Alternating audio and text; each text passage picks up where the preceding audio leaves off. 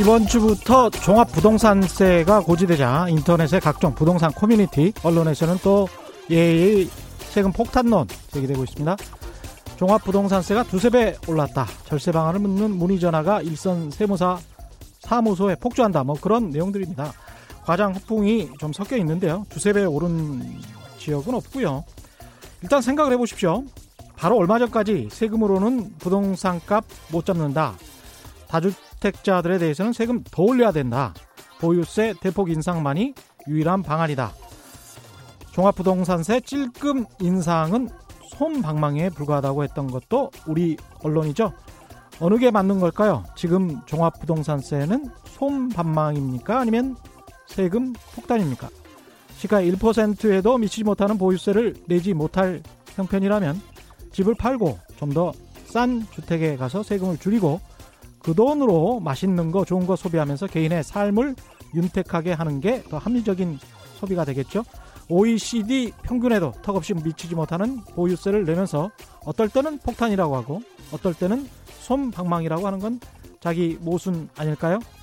최경영의 경제쇼 단골 출연 패널 중에 한 분입니다. 존 리 메르츠 자산운용 대표가 미국에서 살 때 서울 반포 34평 신축 아파트 가격 한 25억 정도 되는데요. 그 정도 가격 수준의 집에서 사셨다고 하죠. 그 집을 보유하면서 미국에서 낸 재산세가 3천만 원 정도였다고 합니다. 지금 반포 34평 아파트 한 채 소유하면서 3천만 원 세금 내시는 분 손들어 보십시오. 있으신가요? 안녕하십니까 진실탐사 엔터테이너 가끔은 허당 최경련입니다. 세상에 이익이 되는 방송 최경령의 경제쇼 출발합니다. 최경령의 경제쇼는 유튜브로도 방송합니다. 지금 화면 보인다고 김호선 님도 말씀해 주셨습니다. 지금 접속하십시오.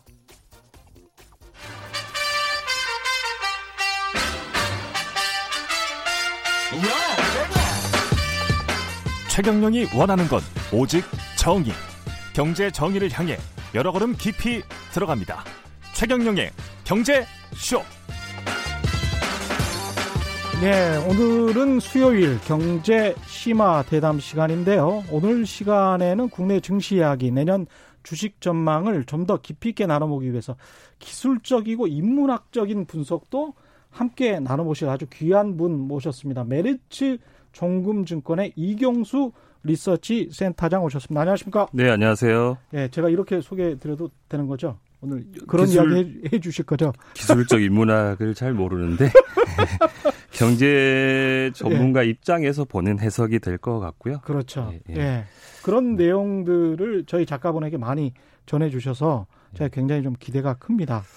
일단 이게 제, 제 예. 많은 얘기를 나누진 않았는데 예. 이, 제, 이 프로그램 제작진이 예. 출연진에 대한 그 예. 신뢰가 예. 기대치가 좀 과한 거 아닌가 이런 걱정이 좀 됩니다. 아, 그거는 뭐 청취자들께서 네. 판단을 하시겠죠. 네. 예. 좋아하실 것 같습니다. 끝나고 나면은. 최근에 이 세계 경제 전반에 나타나는 현상부터 좀 네. 짚어보도록 하죠. 흔히 뭐 양극화 이야기 하는데 양극화 무슨 포퓰리즘 이야기 합니다만은 어떤 현상들이 짚어줄 수 있나요? 네, 뭐 항상 그 여러 가지 우리 이제 사회적 현상은 많이 있죠. 근데 이제 최근 몇 년간 보면 훨씬 더 혼란스러워요. 우리 음. 사회가 이제 경제적 사회적으로 예. 그 보면은 일단 우리 사회는 양극화가 더 심화되는 건 이제 체감할 수 있는 거고. 그렇죠. 예. 뭐 그렇다 보니까 이제 그 정치 쪽에서는 뭐 소득 수준별로 표수를 더 많이 주고 그런 건 아니니까요. 그렇죠. 1인 그, 1표죠. 예, 1인 1표니까 예. 표는 다 똑같으니까 어, 어렵게 사시는 분들이 더 많아지니까, 음. 예, 그 분들을 위한 정책들, 음. 예, 뭐, 포퓰리즘 정치, 이런 예. 것들도 나오고, 극단적인 우익 쪽의 포퓰리즘도 또 나옵니다. 네, 그렇습니다. 그러니까 양극화니까, 양극이니까요. 그렇죠. 미국이나 유럽 쪽에서 뭐 이민자들을 차단한달지, 배제한달지, 뭐 이런 것들도 나오고 그렇습니다. 있습니다. 생각들이 예. 비슷하면 네. 혼란스럽지 않은데 음. 생각이 다른 그 분야들이 많이 생기다 보니까 음. 사회도 이제 혼란스럽고 뭐 국가 내에서도 그렇지만 국가 간에도 보호무역주의 음. 이전에는 세계화가 주 흐름이었거든요. 네. 근데 이제는 탈세계화, 예. 자국 우선주의, 그렇습니다. 보호무역주의, 그 다음에 이제 이런 것들이 심화되다 보니까 어, 경제 침체, 경기 침체론, 음. 뭐 비관론, 위기론, 뭐 이렇게까지 확산되면서 음. 뭐 성장률은 계속 떨어지고 우리 주변의 현상은 굉장히 혼란스럽고 이런 음. 것들이 이제 계속되고 있는 거죠. 이게 지금 세계화 말씀하셨는데 세계화 같은 경우가 일종의 이제 돈, 사람, 그 다음에 상품 서비스 이런 것들이 자유롭게 세계에서 왕래하도록 하자. 맞습니다. 이런 예. 거였잖아요. 원래 이제, 이제, 우리가 배웠던 무역론에 보면 예. 비교 우위라는 것이 있잖아요. 그렇죠. 그러니까 자기가 더 잘 생산성 있게 만드는 제품은 서로 주고받으면 그렇죠. 다 같이 잘 살 수 있다. 이게 서로에게 이익이 된다. 예. 근데 이제 보호무역주의는 전혀 반대. 전혀 반대죠. 그러니까 예. 사람도 차단하고 이민자들도 차단하고 예. 상품도 중국이 미국에서 너무 무역 흑자를 많이 하니까 그렇습니다. 한국이 너무 무역 흑자 많이 하니까 좀 줄여. 예. 예. 그러니까 우리가 배웠던 거랑 다르게 가니까 음. 혼란스러운 거예요. 음. 어떤 게 맞는 건지. 맞습니다. 그래서 이게 뭐 쉽게 이제 우리가 흔히 술자리에서 얘기할 때는 음. 트럼프 대통령 때문에 다 이런 거 아니냐 이렇게 생각할 수 있지만 예. 이 각각의 혼란스러움이 왜 발생했는가에 예. 대한 어, 생각을 좀 곰곰이 해보면 어, 여러 가지 해석이 뭐 있을 수 있죠. 그런데 음. 이제 그 경제 쪽에서 측면에서 산업적인 측면에서 조금 해석해 보면 어 우리의 생활 패러다임을 완전히 바꾸는 음. 어떤 기술적 혁신이 오기 전에 예. 넘어가는 과도기에서 이런 현상들이 나오는 거 아닌가 이런 어. 생각이 좀 들어요. 좀 어려운 말일 수 있는데 기술적 과도기 그렇습니다. 예. 기술적 혁명이 다가오는 그 과도기적 구간에 음. 나오는 현상들이다 이렇게 좀 판단을 하는데 예. 이 우리의 생활 패러다임을 완전히 바꾼다고 했잖아요. 예. 이거는 그 누구는 쓰고 누구는 안 쓰고 이런 정도의 기술 혁신 수준을 얘기하는 것이 아니라 음. 그렇게 될 수밖에 없는 변화들. 아. 이, 이 변화들이 오기 전에 예. 흐름들이 나타나고 있다. 라는 거죠. 예를 들면 음. 어, 어떤 기술이 어, 혁신이 나왔을 때 예. 어, 초기에 그 기술 혁신을 누리는 승자와 패자 또는 뭐 강자와 약자가 나오겠죠. 예. 그 갭이 처, 처음에는 이제 작을 텐데 그런 기술 혁신들이 이제 대중화되면서 누구나 쓰게 되면 예. 그 강자와 약자의 위치가 바뀌거나 승자와 패자의 위치가 바뀌는 것이 아니라 예. 강자는 더 강해지고 예. 약자는 더 약해진다라는 거죠. 그 기울기가 훨씬 더 벌어져서 음. 그 끝단에 왔을 때는 그 갭이 너무 크고 그게 이제 양극화고 예. 강, 그 문제는 뭐냐면 이제 너무 그런 부분들이 이제 포화 상태에 이르니까 성장은 이제 떨어지게 되는 거죠. 예. 예. 그래서 저성장이 되고 성장이 작아지니까 강자는 약자를 괴롭혀서 더 가져오려고 하고 예. 또 어, 안 그래도 이제 먹거리가 줄어들고 있는데, 음. 나를 위협하는 어떤 새로운 강자가 등장하면 그걸 누르기 위해서 보호무역주의도 나오고, 예. 예, 이런 현상들이 나오는 거 아닌가. 그래서 이 지금은 우리가 지금 익숙해 있는 이런 기술 혁신들의 변화의 끄트머리에서 나오는 굉장히 혼란스러운 현상이다 이렇게 좀 어, 판단하고 있는 거죠. 기술 혁신의 변화에서 나오는 끄트머리, 끝 기술 혁신의 변화의 끄트머리에서 나오고 있는 현상이다. 그러면 지금 다음 번에는 그러니까 2025년이나 30년 언제쯤에는 기술 혁명이 일어난 그 다음의 시기에는 인간의 많은 많은 인간들이 직업적으로 훨씬 더 불안해지고 소득을 못 갖게 되고 지금보다 훨씬 더 그런 미래를 지금 연상하고 말씀하시는 것 같다는 느낌이 듭니다. 네, 부정적으로 보면 그런데요. 네. 그 새로운 기술 혁신이 나오면 음. 어, 또 새로운 신수요가 나오고 음. 교체 수요가 나오겠죠. 네. 그래서 이제 또 그 기술에 맞는 새로운 강자와 약자 네. 또 등장하고 음. 어, 많은 구조가 바뀌겠죠. 그래서 뭐 좋아지는 것도 있을 거예요. 근데 이제 어 문제는 뭐냐면 그 앞으로 바뀔 기술 혁신이 어떤 기술 혁신의 세계가 될 것인가의 음. 문제인데 어 그동안에 이제 기술 혁신들은 그래도 사람들이 뭘 만들어서 생산하는 것들에 의한 기술 혁신들이 줄을 이뤘었죠. 예. 예 그렇기 때문에 새로운 기술 혁신이 나오면 또 성장을 하고 또 새로 성장하는 국가가 나오고 음. 새로 성장하는 산업이 나와서 노동을 쓰게 되고 또 좀 잘 살게 되는 경기 호황이 와요. 예. 예. 그런데 이제 뭐 말씀하신 대로 앞으로의 기술 혁신은 아마도 노동을 많이 쓰지 않는 음. 어떤 기술 혁신들이 나올 거기 때문에 예. 우리가 체감하는 경기는 어, 새로운 기술 혁신이 나와도 그렇게 좋지 않을 수는 있는 거죠. 예를 들면 어 뭐 자율주행차다. 음. 그러면 이제 어 버스나 이제 택시를 많이 운전하시는 분들의 일자리가 좀 줄어들 수도 있고 예. 또 로봇 산업이 어 커피점에 가서 지금은 다어그 직원분들이 이제 갖다 주지만 로봇을 입력하면 로봇이 뭐 이렇게 어, 서비스를 하게 되면 그 네. 일자리도 줄어들고 되고 네. 그래서 어, 우리가 체감하는 경기 그리고 그 부분에서 일자리를 잃는 부분 때문에 양극화 이런 부분들은 구조적으로 어, 계속될 가능성도 있지만 음. 어쨌든 새로운 산업에 의한 신수요는 현재의 어떤 경기 부진을 탈출할 수 있는 계기는 또 될 수 있다. 양면을 다 가지고 있는 것 같아요. 그 갑자기 이런 생각이 나네요. 그 워런 버펫이 빌 게이츠를 만나서 빌 게이츠가 가장 깜짝 놀란 질문이 이거였다고 해요. 이런 소프트웨어는 어떻게 값을 매겨? 이렇게 이제 워런 버펫이 빌 게이츠한테 물어본 거예요. 그러니까 빌 게이츠가 아니 이제까지 나한테 이런 질문을 한 사람은 없는데 장, 당신 정말 뛰어난 장사꾼이구나. 뛰어난 사업꾼이 사업가구나. 이게 의미하는 게 뭐냐면 산업적으로 지금 말씀하신 소프트웨어 같은 경우는 이제까지 본 적이 없던 상품이란 말이죠. 그런 본 적이 없던 상품과 서비스에 관해서 어떻게 가격을 매길 건지 사실은 빌 게이츠 마음이에요.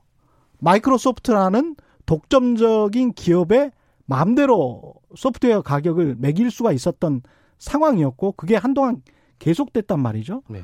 그럼에도 불구하고 마이크로소프트 때문에 어떤 사람들이 물론 타이피스트들은 뭐 직업을 잃었지만 많은 사람들이 괴롭게 됐다. 또는 뭐 직업을 잃었다. 소득이 없어졌다. 그것보다는 오히려 생산성이 증가되고 효율성이 증가됐다. 그런 측면이 굉장히 많다는 거죠. 그래서 우리가 너무 겁을 먹고 있는 거 아닌가. 미래에 관해서 그런 생각도 좀 듭니다. 네, 겁, 겁은 기자님이 드, 그, 가지고 계신 것. 저는 오늘 부정적으로 얘기하러 나온 건 아니고요. 예, 예, 예, 예. 예 얘기가 역시 우려대로 약간 산으로 가는데. 예, 예. 그, 그러니까 이제 제가 말씀드리고 싶은 부분도, 예. 어, 우려되는 면도 있지만, 음. 어쨌든 생산성이 올라가고 기술 혁신이 나오면 새로운 신수요가 나와서 음. 이 현재의 이전에 이제 기술 혁신의 끄트머리에 있는 이런 우려들은 어, 사라질 수 있다라는 거예요. 뭐 음. 구조적으로 양극화는 되겠지만 그건 정부의 역할이 이제 어, 필요한 부분이고 어, 새로운 산업이 나왔을 때 우리가 다시 어, 기대감을 가지고 새로운 변화된 사회에 어, 반응할 수 있는 경기 현상들이 어, 나올 거다라는 음. 거예요. 제가 이제 말씀드리고 싶은 부분은 뭐냐면 네. 이전에 우리가 현재 쓰고 있는 그 기술의 끄트머리에서 어, 너무 비관적으로 경기 침체가 올 거라고 우려하지 말자는 게 사실은 말씀드리고 싶은 부분이에요. 그렇죠. 과거에 보면 어, 1900년 이후에 우리가 이런 기술들을 한번 떠올려 보죠. 예를 들어서 어, 쭉 보면 유선 전화가 1900 초반에 나왔고요. 1900년대 예. 초반. 그다음에 라디오, 음. 어, 컬러 TV. 예. 어, 그다음에 이제 제일 그 컸던 것이 이제 퍼스널 컴퓨터 PC. 음. 예. 그리고 인터넷 그걸 연결시키는 인터넷. 그다음에 이제 스마트폰 이런 예. 정도가 우리가 쓸 수밖에 없는 생활의 변화들이었죠. 음. 예, 그랬을 때 그 기술들이 처음에 나왔을 때 경기 침체는 없어요. 예. 그 과정에서 예. 어, 흐름을 보면 어, 우리가 좀 가질 수 있는 시사점은 그 침투율이라고 하죠. 그 음. 기, 기술 혁신들이 이제 대중화되는 그 율, 음. 쓰는 율을 봤을 때 4에서 50%, 그러니까 둘 중에 한 명 정도는 쓰기 시작할 때, 음. 아, 그때의 경기 침체가 다 나와요. 그러니까 지금은 어떤 상황입니까? 지금은 아직 초입도 아닌 거죠. 예를 들면 우리가 앞으로 다가올 수 있는 기술 혁신들이 뭐가 있을까를 생각해 보면 예. 지금 약간 눈에 보이는 것이 이제 전기차, 어. 그다음에 이제 그 초연결 사회로 가기 위한 그 고속도로라고 볼 수 있는 5G 예. 이런 예. 것들인데 지금 전기차의 침투율이 2.4%밖에 안 됩니다. 2.4%밖에. 네, 어, 우리나라가 제일 먼저 그, 그 깔고 있는 5G 같은 경우에는 4.1%거든요. 우리나라가 음. 제일 먼저 빨아, 깔았지만. 예. 그래서 어, 뭐 40% 50%는 커녕 아직 어떤 세계가 올지도 모르는 정도의 기술 혁신 초입기죠. 아. 그래서 어, 경기 침체를 이제 주장하는 예. 비관론들을 제가 이게 쭉 보면 음. 핵심은 이 공급 과잉에 대한 우려인 것 같아요. 예. 그러니까 수요가 지금 없잖아요. 예. 수요가 줄어드니까 현재의 그 생산 설비들이 다 공급 과잉으로 보이는 거죠. 그렇죠. 그러면 재고가 쌓이고 재고를 팔기 위해서 가격을 낮추고 음. 가격을 낮추니까 디플레이션이 오고 뭐 이런 예. 얘기들인데 예. 그거는 이전에 이제 그 기술들이 포화 상태에 있었기 때문에 나오는 현상들이지 음. 이 어, 어떤 그 침체라는 것은 뭐가 과열됐을 때 그게 꺼지면서 나오는 거거든요. 음. 그거는 기존의 기술들이 과열될 리는 없어요. 이미 포화 상태라는 걸 알기 때문에 산업이. 예. 새로운 기술이 나와서 그, 세, 세, 그 기술들이 세상을 바꾼다는 흥분이 들었을 때 음. 산업자분들이 모두가 다 그걸 만들려고 어, 음. 덤벼드는 거죠. 예. 그때 이제 그 과열이 나오고 공급 과잉이 나오고 그게 너무 과해서 그걸 조정하는 시기에 경기 침체가 나오는 것이거든요. 음. 지금은 어떤 산업이 돈이 될지를 아직도 어, 기업들이 판단하고 있지 못하기 때문에 아. 전혀 과열이 아니라 음. 어, 지표로 말씀드리면 전 세계의 그, 그 국내 총 생산을 다 합친 전 세계 GDP 대비 설비 투자 비율이 지금 5.7%입니다. 예. 어, 역사상 최저 수준이에요.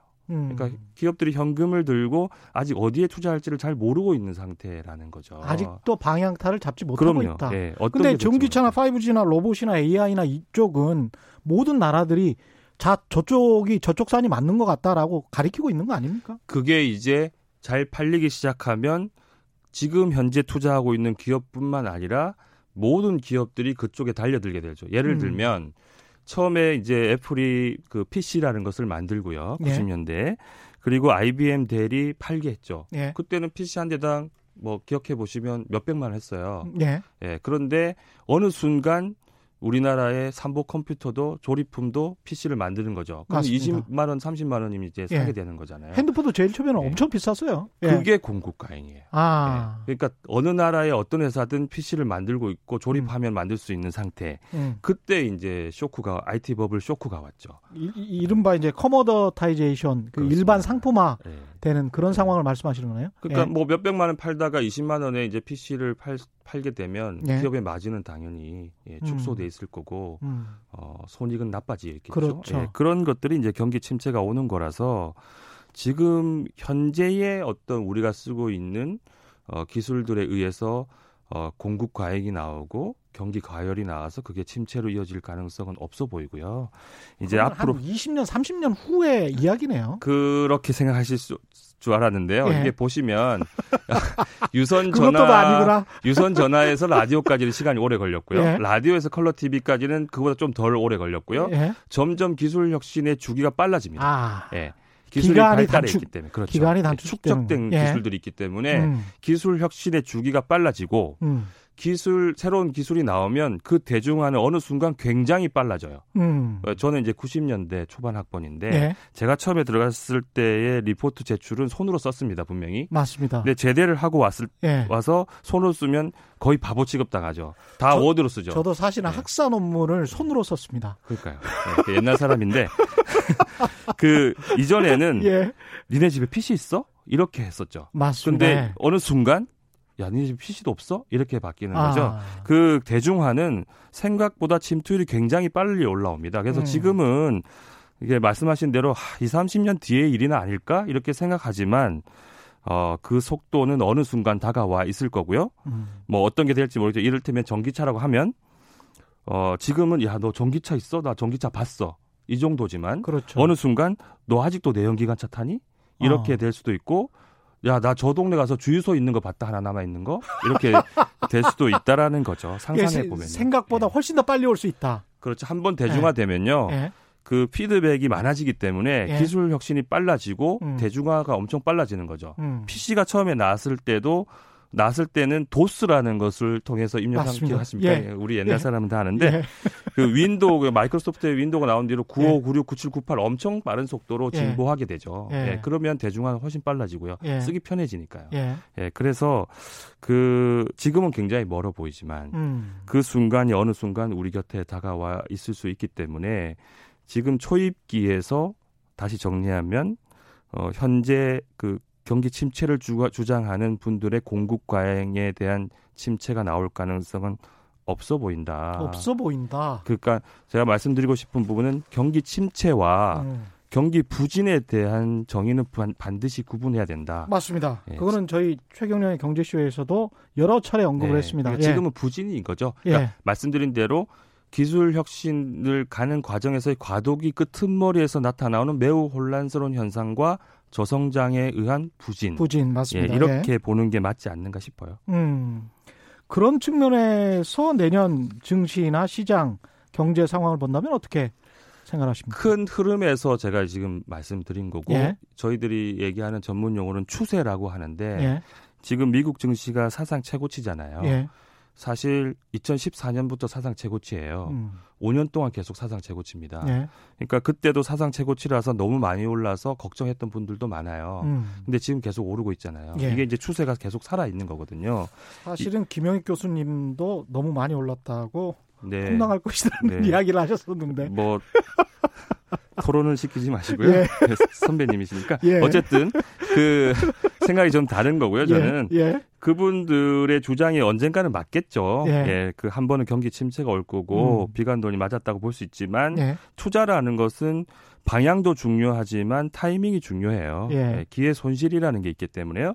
만약에 그때 비관론을 우려해서 미국 해외 증시에 투자하지 않았다면 음. 5년간의 상승률에 대한 기회 비용을 놓친 거예요. 음. 예, 그래서 그 타이밍이 중요한데 지금은 예. 아닌 것 같고 추세도 내년에는 살아 있을 것 같습니다. 그러니까 말씀드린 대로 그런 공급 과잉이 나와서 경기 침체가 왔을 때 증시가 폭락을 해요. 예. 근데 그런 침체가 오지 않을 거라고 저는 보기 때문에 음. 그 추세는 그 오름의 폭의 문제지 흐름은 계속 된다. 어. 근데 이제 어 문제는 이제 우리 시장이죠, 뭐. 그렇죠. 예, 예. 우리 시장. 우리 시장은 미국이 올라가는데도 뭐 올해도 뭐 지지부진했다라고 볼 수밖에 없습니다. 2,100에서 뭐 왔다 갔다 했으니까요. 뭐 예. 오늘 2,100한30 정도의 예. 코스피가 마감을 한 것 같은데 음. 한 5%좀 오른 거예요. 예. 올 초에 어, 비교해서? 예. 예. 작년 말 코스피 작년 대비해서요. 말? 예. 그 전 세계 꼴찌죠. 예. 예. 수익률로 보면 예. 다 20% 이상 올랐거든요. 예. 그래서 왜 그럴까? 음. 예. 어, 기업 실적 증가율이 꼴찌예요. 예, 아. 예, 증가가 아니고 감소죠. 당연한 거죠. 그래서 작년에 우리 그 상장 기업의 순이익이 한 139조 원 정도 벌었거든요. 음, 예. 근데 올해 어 4분기를 이제 마감해 봐야 되겠지만 예. 저희들이 추정하건데 아, 90조 원이 좀 안 나올 것 같습니다. 한 85조 원 정도거든요. 예. 그러니까 엄청 기업 이익이 줄어들었어요. 4, 50조 그러니까, 원 정도, 50조 원 정도 줄었다고 예, 봐야 되겠습니다. 예, 뭐 반도체가 예. 주로 역할이긴 한데요. 예. 어, 그렇기 때문에 주가가 안 된 거죠. 음. 예. 그래서 사실 하루하루 보면 어, 주식시장 보면 이해가 안 가요. 예. 그왜 이렇지 이렇게 할 수 있지만 길게 놓고 보면 합리적인 시장이죠. 매우 많은 다수의 참여자가 어, 수요와 공급에 의해서 내린 균형점이기 때문에 음. 실, 실적에 연동되는 어, 주식 흐름이 합리적으로 반응하고 있다라고 보고 예. 그런 관점에서 내년을 보면 음. 내년에는 기업 실적이 조금은 올라올 것 같아요. 예. 저희들이 추정하기로는 어, 107조 원 정도 순이익 추정을 하고 있는데 음. 그렇게 보면 올해보다 한 26% 정도 음. 기업 이익이 증가하거든요. 예. 그래서 아주 좋은 상황은 아니지만 음. 올해 워낙 그 불확실성과 분쟁이 많았던 부분에서 내년은 좀 개선된다. 음. 그리고 어 우리가 이제 주로 수출 기업들의 실적에 의존하는데 어 교육 대상국들의 경기가 중요한 거죠. 그러니까 미국과 유럽, 중국의 경기가 중요한데 이전에는 패턴이 다 달랐는데 뭐 미중 무역 분쟁이 격화되면서 묘한 게 하나 생긴 게 뭐냐면 내년 1분기에 경기 저점이 다 나오게 됐어요. 그래서 우리가? 내년 예. 그러니까 미국과 중국의 유럽의 경기 흐름이 예. 예. 내년 1분기가 가장 저점으로 음. 모여졌다는 거죠. 예. 원래 다 달랐는데 패턴이. 예. 그래서 내년 2분기 정도 되면 어, 주요국들의 경기가 조금은 좋아진다라는 터닝에 대한 턴어라운드에 대한 그 음. 흐름이 나올 것 같아요. 예. 그렇게 되면 우리의 수출 물량, 전 세계 교역량이 조금은 증가하게 되는 거죠. 그래서 음. 올해 80조 원대 중반보다는 조금 더 증가한 한 107조 원 정도의 26% 기업 이익 증가면 107조 원. 네. 예. 시장은 한 120조 원 정도 추정하는데 저희들은 그 정도까지는 안 나올 것 같고요. 예. 107조 원 정도면 26%니까 예. 아까 말씀드렸듯이 한 해 한 해는 기업 실적에 연동하잖아요. 예. 주가가. 예. 그러면 지금보다 한 20% 정도 올라가는 것은 예, 크게 무리가 없겠구나라고 이제 판단하고 있습니다. 20%면 한 2,600. 예, 그 저희가 이제 코스피 계산했을 거죠? 때는 예. 2000 초반이었기 때문에요. 예. 어, 2,500 정도, 2,500 정도? 전후인데 예. 사실 지수는 저희도 못 맞춰요. 예. 예. 그렇죠. 맞췄으면 뭐 예, 예. 제가 직장을 다니지 않겠죠. 근데 그 언론에서는 이제 저희가 2,500 하면 연말에 가서 보자. 예. 2,490이면 틀렸다고 그래요. 아니 그러니까 12월이나 1월에 항상 나오잖아요. 예. 경제신문에. 그러니까요. 예. 각 기, 센터장들이 뭐 하는 네. 뭐 비판하기 예. 쉽잖아요. 예, 2,300에서 500선 네. 뭐 이렇게. 예를 들어서 예. 올해 2,000에 마감했는데 예. 2,500 간다고 근데 2,490 갔으면 그게 틀린 거냐.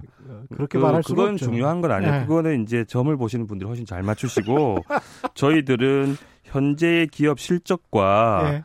어 valuation이라고 그러죠. 그 예. 평, 정성적 평가에 의해서 음. 그 우리나라 시장이 어느 정도가 적정 가치냐를 계산해 주는 사람이에요. 그렇죠. 예. 그래서 이거보다 아래 있으면 어, 주식을 좀 사볼만 합니다. 음. 이거보다 올라가 있으면 이제 좀 파시는 게 낫습니다라고 전략을 제시해 주는 사람이지. 그렇죠.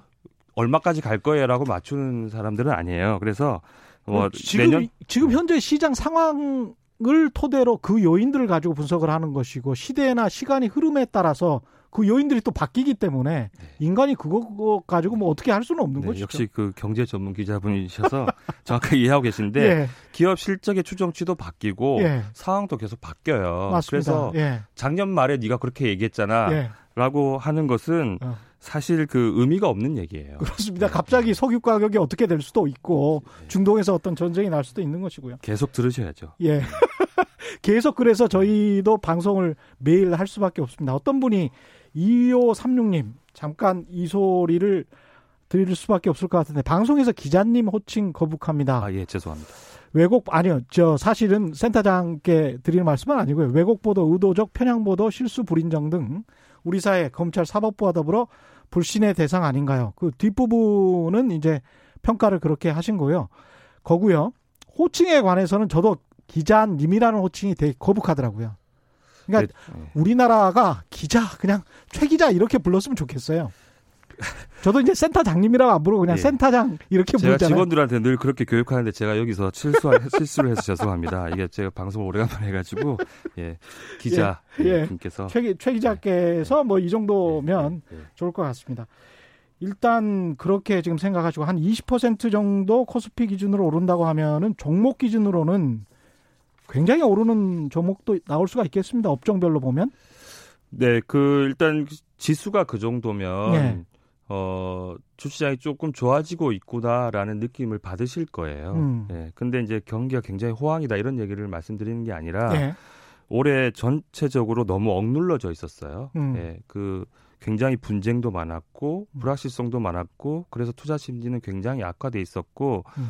어, 우리나라가, 아, 그러니까 그 한국 증시가 제대로 평가받아야 될 부분에 대해서 상당히 할인을 많이 받았죠. 예. 어, 그 미국과 중국의 무역 분쟁에서 직접적인 타격을 많이 입었거든요. 음. 어, 작년까지만 해도 수출이 와 이렇게 증가율이 높아라고 얘기를 많이 했었는데 어느 순간 두 자릿수 감소율이네 이렇게 수출 부진을 얘기를 들으셨을 거예요. 그게 예. 직접적인 타격을 입은 거예요. 예. 그래서 어 대미 수출 의존도가 높은 국가들 음. 제일 큰 국가는 이제 독일이었고요. 독일, 뭐 일본, 한국 이 등등 어, 이 국가들은 굉장히 억눌려져 있었는데 이 부분들이 내년에는 조금은 개선될 거다. 예. 예 그래서 오, 올해 억눌려졌던 부분이 올라만 와도 음. 코스피가 2,500을 받는 것은 그렇게 과하다라고 평가하기는 어려울 것 같아요. 음, 그렇군요. 네.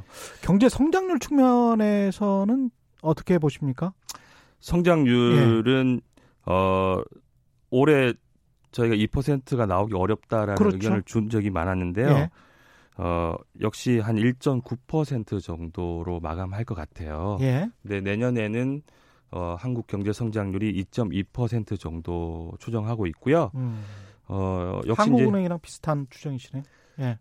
어, 예, 한, 예, 저희가 먼저 냈는데요. 야, 그렇습니까? 그, 예. 저희는 뭐 올해도 2%가 나오기 어렵다는 의견은 상반기에 냈었는데, 예. 그때 당시 한국은행은 2.6%였죠. 예. 그래서 뭐 비교는 좀 그렇게 기분이 썩 좋은 건 아니고, 저희들은 이제 실질로 하기 때문에, 예. 어, 전 세계 성장률은 올해 3.1 정도일 것 같고요. 예. 내년에 한 3.2 정도로 0.1% 포인트 정도 조금 개선될 것 같습니다. 예. 근데 이제 중요한 것은 미국은 2.3에서 2.1%, 음. 예. 중국은 6.2에서 6.0% 줄어들 것 같아요. 음. 그러면 이제 미국과 중국의 성장률이 떨어지는데 우리 성장률이 어떻게 올라가 이렇게 그렇죠. 얘기를 할 수 있거든요. 그렇게 이야기하시면서 미국 그러 그래서 미국 주식 시장이 떨어지는데 한국 주식 시장이 어떻게 올라가?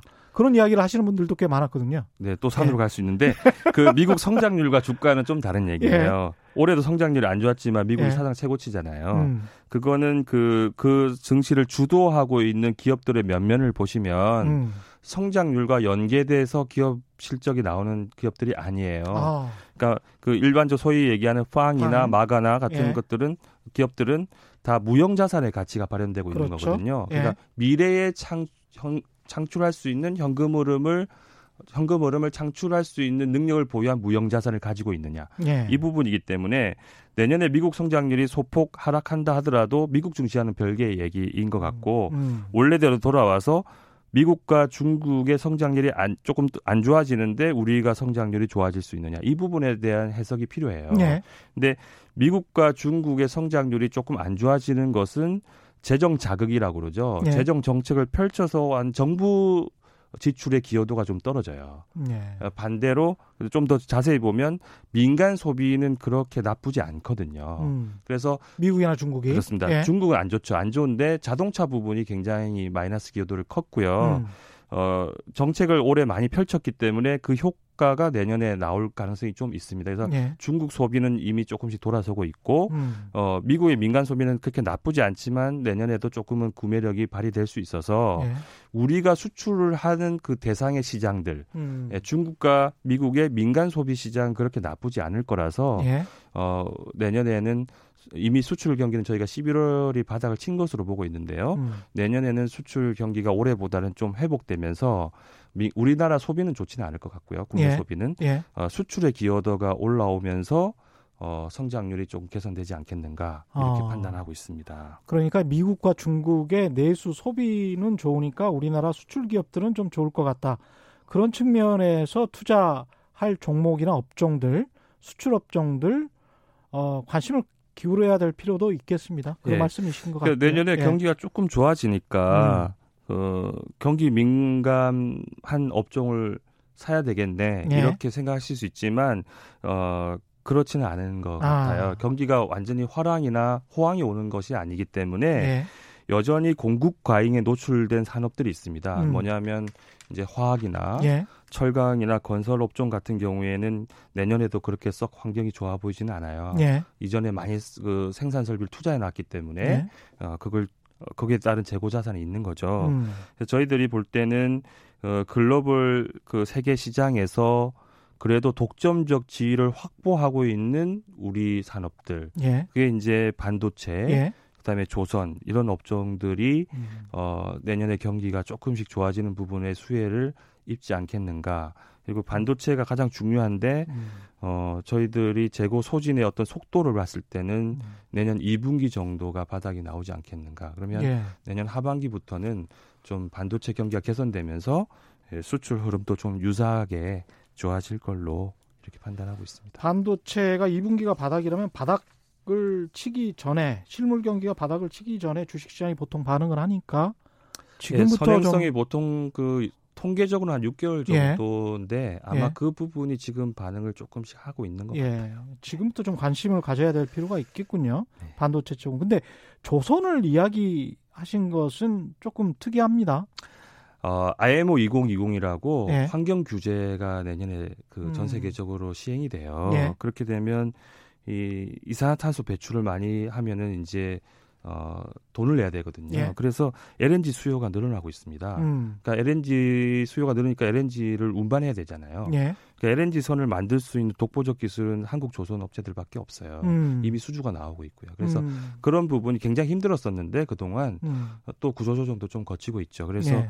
이런 부분들이 구조조정을 거치고 난 이후에 새로운 수요가 나올 때는 어, 주가의 반응이 나올 수 있습니다. 예, 그런 그러니까 환경 이슈가 오히려 국내 조선 산업에는 예, 도움이 되고 있죠. 예, 긍정적 예. 효과를 미치고 예. 있네요. 음. 그 미중 무역 분쟁 이야기 안 할 수가 없는데 이게 지금 트럼프 재선과 연결돼서 이게 지금 현재 일단 현재 상황을 일단 정리를 해보죠. 1단계 미중 무역 협상은 이렇게 그냥 끝난 걸로 봐야 되겠습니까? 어떻습니까? 아직 뭐 단정 짓기는 어렵고요. 음. 그 일단 그 저희가 이제 많은 변수를 분석합니다만 사실 정치적인 부분은 제일 어려워요. 이게 음. 다 정치적 외교적 문제잖아요. 그렇죠. 근데 예. 이제 그좀 흐름을 보면 어 저희가 굉장히 힘들었거든요. 예. 그러니까 저희가 해석하기 어렵기 때문에. 근데 1년 반 정도 이제 미중 무역 분쟁이 끌고 오고 있는데 그 전에 패턴은 미국이 주도권을 좀 쥐고 있었고요. 일반적 상식으로는 트럼프만 재선이 안 되면 음. 좀 살기 편하겠다 이제 예. 워낙 해석하기 힘드니까 그렇게 했습니다만 상황이 좀 바뀐 것 같습니다. 음. 뭐냐면 이게 미중 무역 분쟁과 미국 대선을 연결 안 시킬 수가 없어요. 예. 어쨌든 트럼프가 재선을 하기 위한 성과물의 하나로 미중 무역 분쟁을 일으킨 거기 때문에요. 음. 보고 있는데 어, 바뀐 게 뭐냐면 어, 지난 10월, 11월 민주당 후보들이 이제 TV 토론을 시작을 했습니다. 예.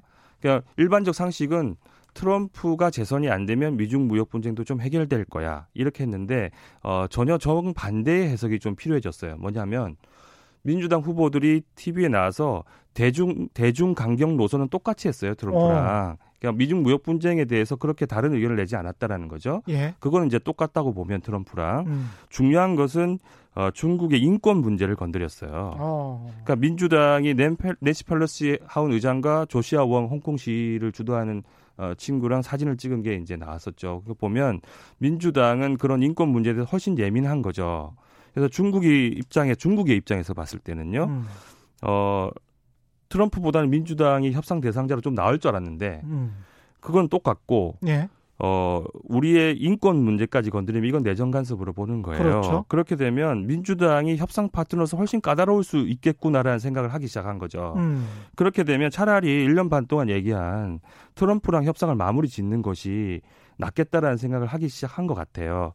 그때부터 관련 보도도 나오고 그렇습니다. 있습니다. 그때부터 이제 음. 미중의 합의 얘기가 다시 나오기 시작을 했었어요. 음. 그 전까지는 더 관세를 많이 매기겠다라고 했었고 서로 싸우고 있었거든요. 그래서 음. 어 어, 트럼프와 중국의 이해관계가 조금 맞아떨어지고 있다. 경제적으로 음. 보면 남아 있는 그 대중 관세에서 1,620억 달러는 다 소비재입니다. 미국의 입장에서 봤을 때는 예. 관세를 올리면 미국의 물가가 바로 올라가요. 음. 그러니까 미국의 이제 경기에 더 부담이 되는 관세예요. 미국 입장에서도. 예. 그리고 중국은 어, 사회주의 경제 체제이기 때문에 성장률 목표를 지키려고 하는 그 의도가 강해요. 근데 음. 6%를 제시했는데 추가적으로 계속 싸우게 되면 6%의 성장률을 지키기가 어려워졌어요. 예. 그래서 경제적 측면에서도 그렇고 서로 간의 이해관계에서도 그렇고 정치적 이해관계에서도 그렇고 합의를 보는 것이 서로가 이제는 조금 낫지 않겠냐라고 생각을 한 것 같아요. 음. 그래서 일단 올해까지는 어 관세 유예하는 어 1단계 합의를 할 가능성이 조금 높아진 것 같고 예.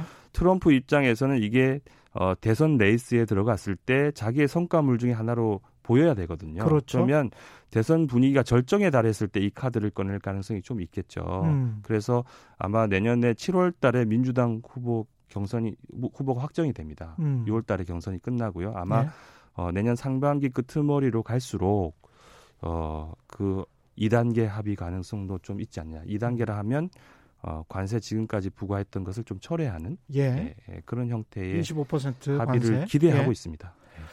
그렇다면은 홍콩의 인권 문제랄지 이런 것들은 트럼프 대통령이 건디 건드릴 이유가 없겠습니다. 그러니까 저희가 이제 미중 네. 무역 분쟁이 합의 수순을 가고 음. 전 세계 교역량이 다시 늘어나서 우리 수출이 잘 되고 올해보다는 내년이 좀 나을 거다. 이 전체적인 기조가 그런데 네. 이런 예상을 가장 그 빗나갈 수 있는 그 위험 요인이 홍콩 홍콩이죠. 문제라고 보여져요. 네. 이게 뭐냐면 어 미중 무역 분쟁이 다시 격화될 수 있는 내용이 된 거죠. 음. 근데 이제 다행히 어 트럼프가 서명은 이제 안 하고 있는데요. 인권법에 대해서 어 저런 것 같아요. 이게 약간 인문학적인 시각이 좀 필요한 것 같아요. 이 네. 문제를 이해함에 있어서 중국의 입장에서 보자는 거죠. 저희가 음. 이제 저 제 개인적인 판단은 아니고 제가 이제 어 중국 본토 친구한테 네. 홍콩의 문제를 어떻게 생각하냐 질문을 한 적이 있어요. 그랬을 때 그 친구가 바로 반문을 했습니다. 어떻게 음. 물어봤냐면 예를 들어서 극단적인 가정입니다만 1910년에 이제 우리가 일제 강점기에 들어가고 45년에 이제 독립을 했는데 예. 어, 제주도는 지금까지 일제 강점기에 있다고 치자. 음. 예, 그러면 제주도 사람이 100년 이상 이제 일본에 예. 어, 지배하에서 있다가 음. 어, 우리는 일본 집에 있는 게 더 먹고 살기도 좋고 민주적인 것 같아서 난 일본인 할래. 이렇게 했을 때 한국 정부는 어떻게 나올 거냐라고 반문하더라고요. 그런 정도의 시각일 수 있다라는 거죠. 그러네요. 중국 입장에서요. 그래서 예. 중국 본토인들 입장에서는 우리는 이제 또. 민주화의 예. 경험이 있기 때문에 음. 홍콩을 응원하잖아요. 예. 일반적으로. 예. 그런데 이제 중국의 입장에서는 이게 민주화의 문제가 아니라 음. 그 민족의 문제네. 지역 독립의 예. 문제고 소수민족 독립까지 그 파장이 일어날 수 있는 문제로 음. 인식할 수 있다라는 거예요. 그러니까 음. 이 부분은 건드리지 않았으면 하는 게 중국의 입장인 거죠. 그럴 수밖에 없겠습니다. 예. 중국이 이제 그 지역별 국가주의 역사를 추구하는 이유가 있습니다. 그러니까 음. 우리는 민족주의잖아요. 예. 예를 들면 고구려 시절 시대에 우리 민족이 살았으니까 우리 땅인데 이런 음. 아쉬움이 있잖아요. 근데 중국은 전혀 동의하지 않지 않습니까? 그렇죠. 전북 공정에서 네. 그 이유가 지역별 국가주의 역사 인식이 있기 때문이에요. 그 음. 그 이유는 뭐냐면 그렇게 하지 않으면 몽고족이 지배했던 원나라의 역사가 중국 역사에 사라져요. 예. 역사 단절이 됩니다. 예. 그래서 이 땅에 살았던 민족이 어느 민족이든 간에 예. 이 땅에 산 역사는 그냥 중국의 역사. 아. 예, 그렇게 보면 그렇죠? 홍콩이 음. 그 영국의 지, 지배하에 있었지만 음. 어쨌든 중국 땅이었기 때문에 이제 중국이기 때문에 음. 어, 홍콩의 사태에 처음에 홍콩 사람들이 외쳤던 구호는 홍콩인이었어요. 예. 예 그러니까 이게 어, 독립의 문제로 인식할 수 있기 때문에 음. 이 부분이 만약에 더 격화되면 어, 미국이 민주화적인 그 시각에서 개입을 시작을 하면 미중 무역 분쟁 합의는 또 물 건너갈 수 있는 거예요. 그래서 이 부분이 커지지 않는 것이 중요하고 커지게 되면 어, 전체적인 시각을 다시 또 조율해야 되는 음. 리스크 요인이 좀 될 수 있다. 홍콩 시민들 입장에서는 참 안타까운 측면이 있습니다. 예, 6192님, 지금 주식을 살 시기입니까? 팔 시기입니까? 아주 단도직입적으로 물어보셨는데 간단하게 말씀해 주세요. 이렇게 질문 주셨습니다. 네, 살 시기입니다. 아, 살 시기군요. buy time입니다. 예. 코스피가 20% 올라간다라고 예측을 하셨기 때문에 2000선에서 예측을 한 것이고 목표는 2,500 정도를 바라보는 거였잖아요. 그죠? 20%가. 네. 예. 5374님은 아까 이제 그 우리가 여러 기술적인 이야기들을 많이 하셔서 말씀을 듣다 보니 앞으로 600만 불의 사나이, 소모즈, 투명인간 헐크, 슈퍼맨 그런 세대가 올지 모른다는 뜬금없는 생각이 듭니다. 이게 뭐 군대, 병사 이런 거는 이런 작업들이 좀 일어나고 있죠. 관련해 가지고. 예. 예, 그 음. 굉장히 많이 군사적으로는 녹아들고 있는 예. 것 같고 그 예. 부분에서 기술적 충돌이 음. 미역, 미중 무역 분쟁의 분쟁 요소 중에도 하나예요. 예. 예. 그 많은 질문들이 있는데요. 저도 질문이 있어서 한 가지만 홍진옥 박사가 중국 관광객 그 우리 주요 패널 중에 한 명인데 이분도 중국 관광객들이 꾸준히 늘고 있고 이게 내수에 도움을 줄 수 있을 것 같다라는 이야기를 했습니다. 그래서 월 단위로 봤을 때는 한 50만 명 정도일 것 같고 지금 현재 상황이 그렇고요. 이런 지금 이제 내년 내수가 별로 안 좋다고 말씀하셨으니까 이런 요인에 관해서는 어떻게 생각하시는지? 그 예, 도움이 되겠죠. 예, 관광 수입이 서비스 수지에 들어가기 예, 때문에요. 예. 성장률에 도움이 되지만 예. 어, 비중 측면에서 그 부분에 의존해서 성장률이 확 좋아지고 이러기는 아, 어, 좀 비중 측면에서는 어려울 것 같고요. 어렵다. 일례로 그, 그 사드 사태 이전에 중국 관광이 엄청 들어왔잖아요. 예. 그때 우리 민간 소비는 좋았냐? 그렇지 않았거든요. 아, 예, 예. 그렇게 그러니까, 생각해 보면 되겠네요. 예. 예. 사드 사태 이후 그리고 그걸 어느 정도 지금 현재는 극복한 거라고 봐야 되겠죠. 월 단위 50만 명이면 그죠? 그렇습니다. 예. 8824님 그리고 1052님 김덕준님 여러 가지 오늘 센터장님 이야기가 귀에 쏙쏙 들어왔다는 그런 이야기 한 번 더 나와 주셔야 될 것 같습니다. 오늘 오늘 조금 얘기하려고 했던 예. 거의 절 3분의 1도 3분의 1도 못해 되게, 되게 시간이 없어 가지고요. 네. 예. 아니 다른 질문을 하셔가지고. 예, 더 많은 뭐 편성을 요구하는 바입니다. 예, 시간이 없어서 그만 줄이고요. 지금까지 이경수 메리츠 정금증권 리서치 센터장과 함께했습니다. 고맙습니다. 고맙습니다. 예, 오늘 준비한 최경련의 경제쇼는 여기까지고요. 저는 KBS 최경련 기자였습니다. 내일 4시 10분에 다시 찾아뵙겠습니다. 지금까지 세상에 이익이 되는 방송 최경령의 경제쇼였습니다. 고맙습니다.